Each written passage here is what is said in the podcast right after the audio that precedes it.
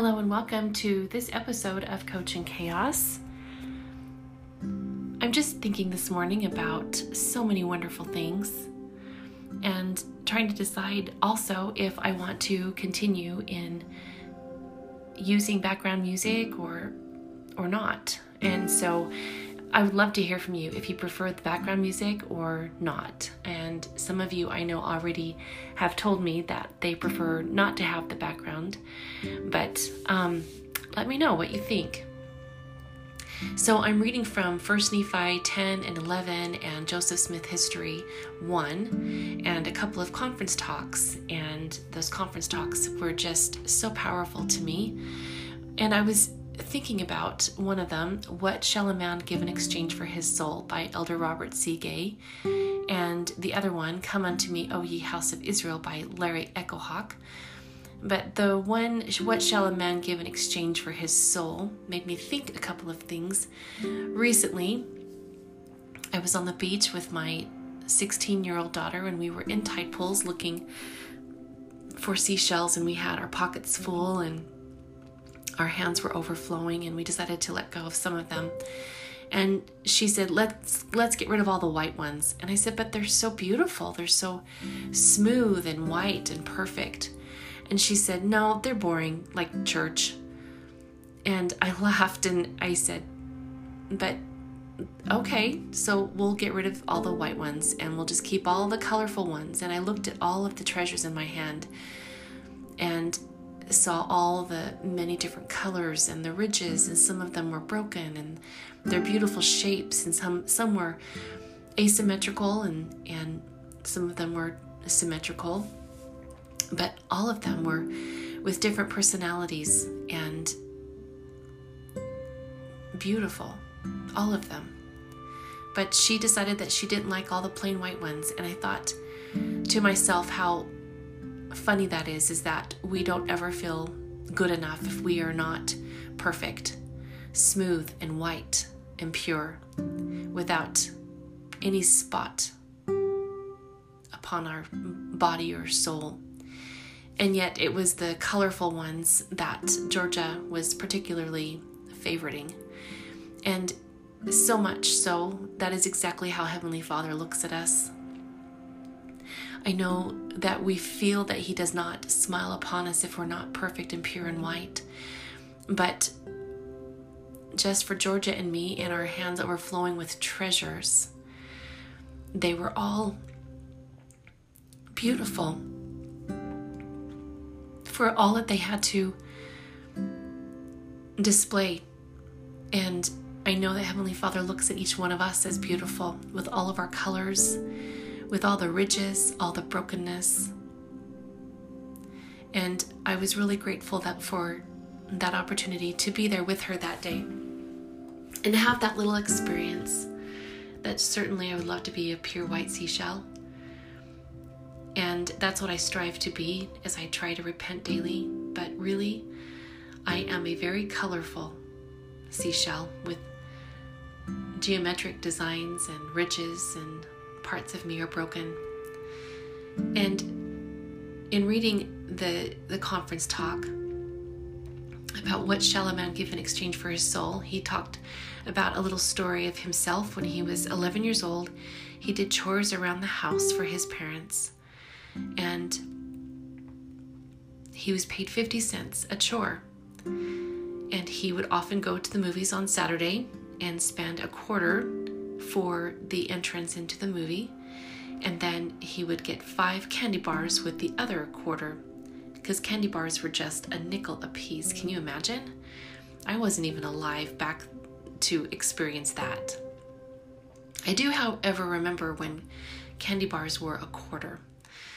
In any case, he was challenged when he turned 12. He went to the window to buy a ticket and realized that the price for a 12 year old was 35 cents. He had just had his birthday and he thought, mm, I don't look too much different from last week. So he said, I need the ticket for an 11 year old. Well, the lady at the counter didn't even blink an eye and she handed him a ticket for an 11 year old. He was then able to go and get all five of his candy bars and enjoy his movie. He went home and told his dad all about his big accomplishment of swindling a nickel from the movie theater. His dad listened quietly and didn't say anything until he finished his story and he says, What will you give in exchange for your soul? And that stayed with him for the rest of his life. He would not exchange a nickel for his salvation.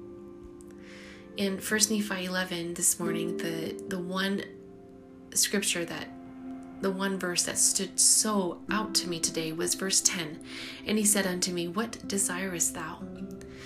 And I desire no greater thing than to return to my Heavenly Father with my family. I desire no greater joy than to know that my children walk in truth.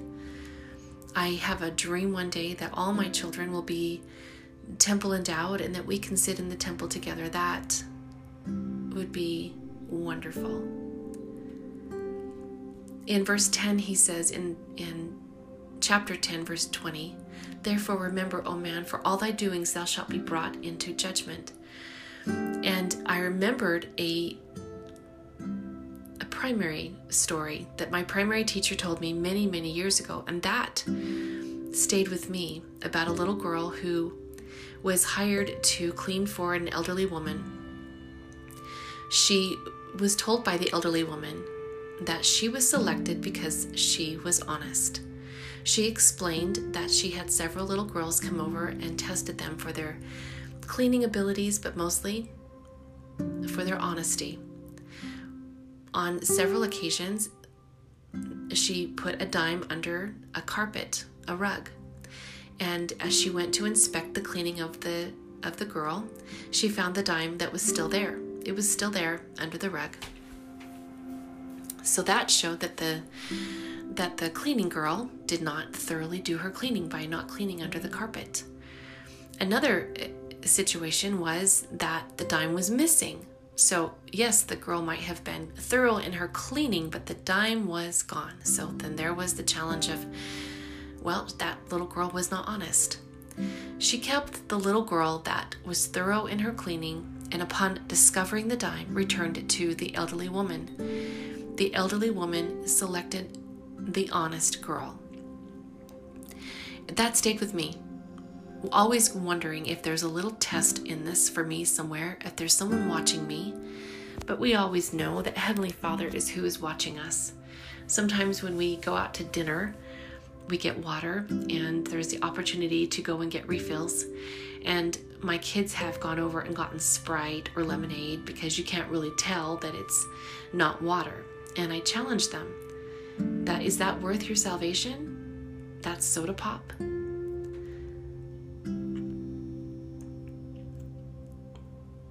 It isn't.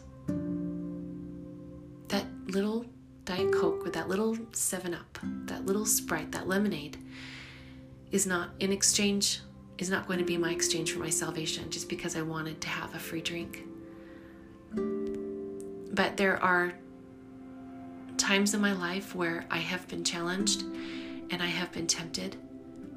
And reading Joseph Smith this morning, he too was challenged and tempted. And I'm grateful that he is real and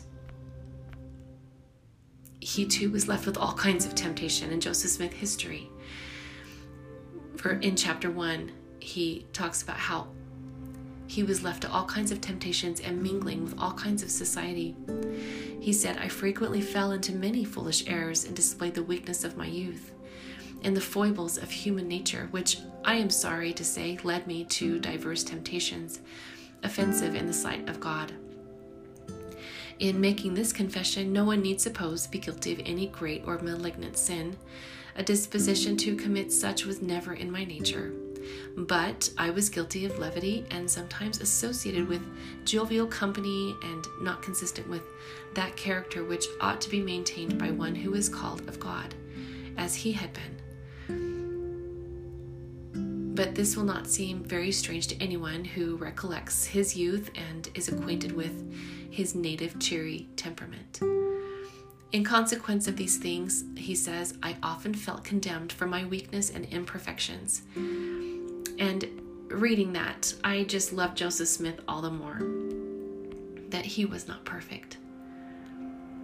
But therefore, O man, for all thy doings thou shalt be brought into judgment. Wherefore, if ye have sought to do wickedly in the days of your probation, then ye are found unclean before the judgment seat of God, and no unclean thing can dwell with God. Wherefore, ye must be cast off forever.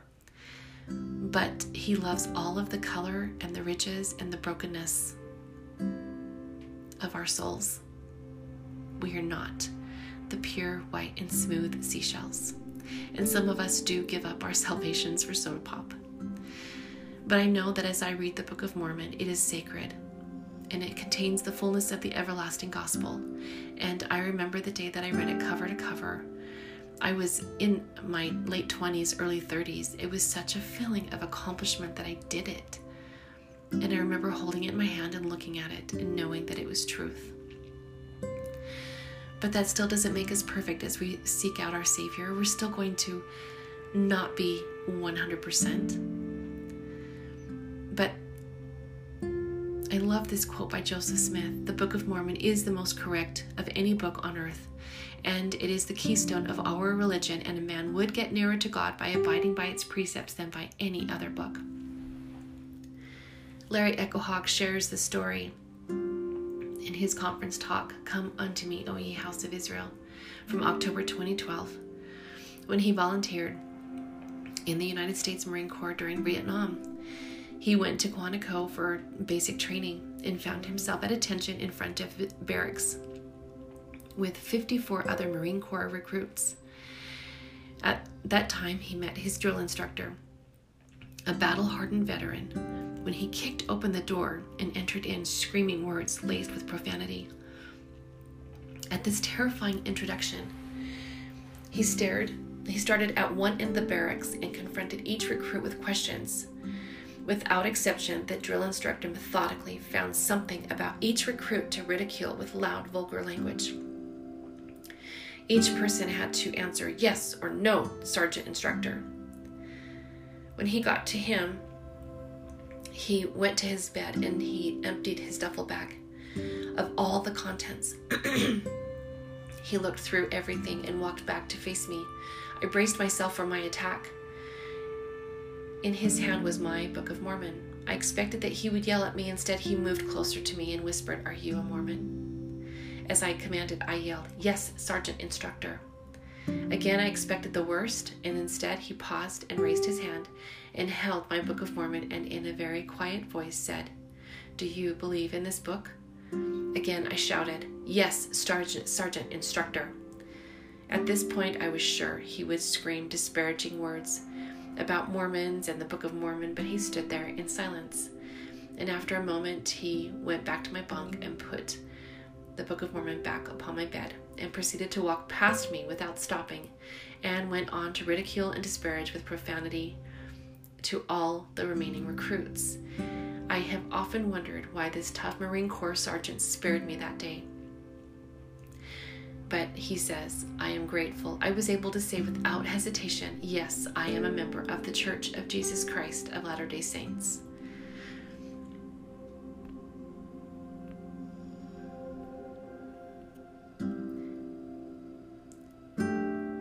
So, what will you give in exchange for your soul? I hope that we can all say absolutely nothing.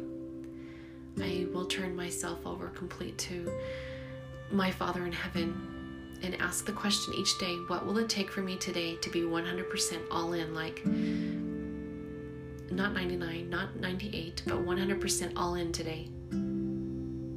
We really can do it if we make up our mind to do it, but that's for the most part not possible for us to be completely perfect every single day. But we can look to our Savior and do our best today and do better than we did yesterday. But be armored, armored with the Book of Mormon and battle ready. And as we seek out our Savior, we are fully equipped. And the enemy, even Satan, is no match for us because we have the power of Christ within us even though we may not be pure white seashells, even though we may have sold our soul for a soda pop. But nonetheless, here we are together discussing and reflecting upon the things of the scriptures, the Book of Mormon, conference talks, and Joseph Smith, and thinking about what we can do better today than we did yesterday. And think about the treasures that Heavenly Father sees in all of us as imperfect, beautiful souls, just as those seashells were shining and glistening in the sun in my hand, wet from seawater, but chosen to be kept as treasures. And we have them here at home. All of the pure white ones flung back out into the sea that maybe they will turn up again someday for someone else. But we preferred these. And that brings such sweetness to my, my soul to know that I am not perfect. And yet my Heavenly Father loves me for all the treasures I have to offer Him. Thank you so much for joining me this day on Coach in Chaos. And if these words have helped you in any way, may you share them and spread the love of encouragement and in hopes that we can bring someone else closer to Christ. Thank you so much for joining me. I will see you next time on another episode of Coach in Chaos. I am Shari Reynolds.